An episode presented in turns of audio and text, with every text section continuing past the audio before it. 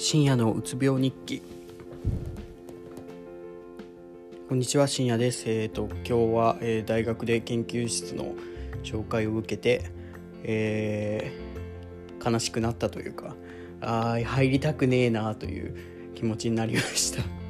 でそのそのことについて喋ろうと思ってるんですけどなんかまあ大学理系なもんで一応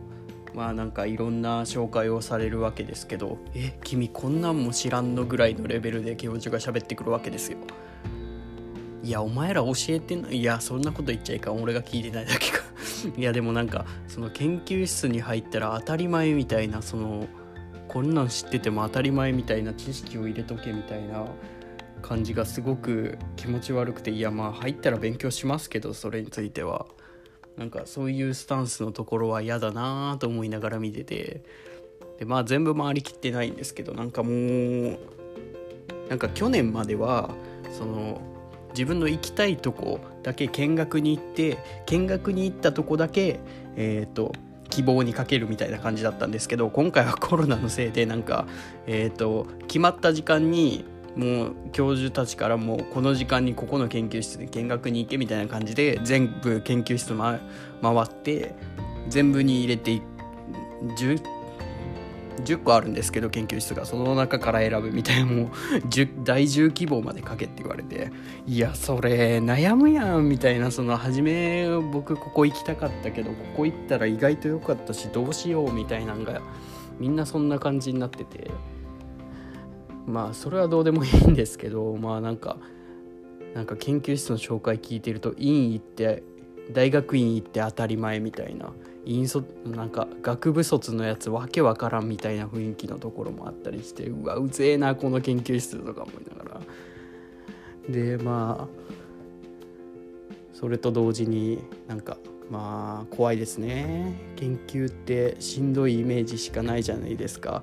僕やったことないんでイメージが全然湧かないですけどそのしんどいというイメージしかないんで、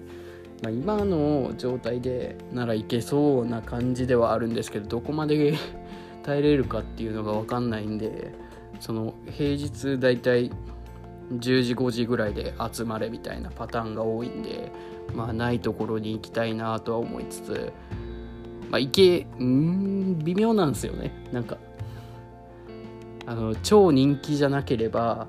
あの第一希望書けば通るぐらいの成績なんですよね。なんか逆に考えないといけないなっていう。でまあ一番人気のところはあんまり別に興味ないんでいいんですけど他のところは可能性があるといえばあるですよねほとんど。人気のとこ何個かのけたら。ってなると迷いますよね。その中でホワイトはここやけどなんか興味あるのはここだしかといってそこに行くとしんどいかもしれんしみたいな。難しいと思ってこのこのその精神を病んだものとして薬を服用しながらのやつからすればどうすればいいんと思って思う。まあ研究室のその入ってまあしんどいと思えばその先生に相談すればいいんでしょうけどそんなん理解されないだろうなと思ってちょっとなんか大学に行きたくなりくなりつつある感じです。もうなんか日記なんでこんなんでもええかなと思って今録音してます。はい。ってことで今回は研究室訪問に行くたびに研究がしたくなるなくなるという そういうお題でというかそう感じたので。喋ってみましたえっ、ー、とまた研究室配属がいつだろう来週ぐらいなんでそのまた入ってどんな雰囲気かをよく見て行動したいなと自分の自分の体調を崩さないというか落とさないこれ以上悪くしない、えーと、今まで上がってきたものを維持する方向で、えー、行動したいと思います。はいこんな感じで終わります。ありがとうございました。